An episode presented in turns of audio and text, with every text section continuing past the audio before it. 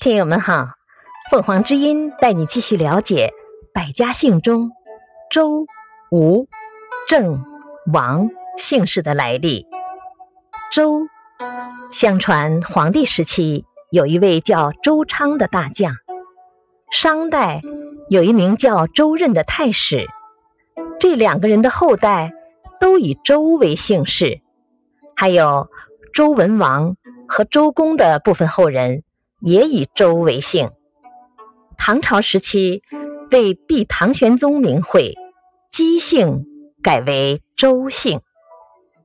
吴，周太王丙父之子太伯，仲雍建立吴国，其子孙称为吴氏。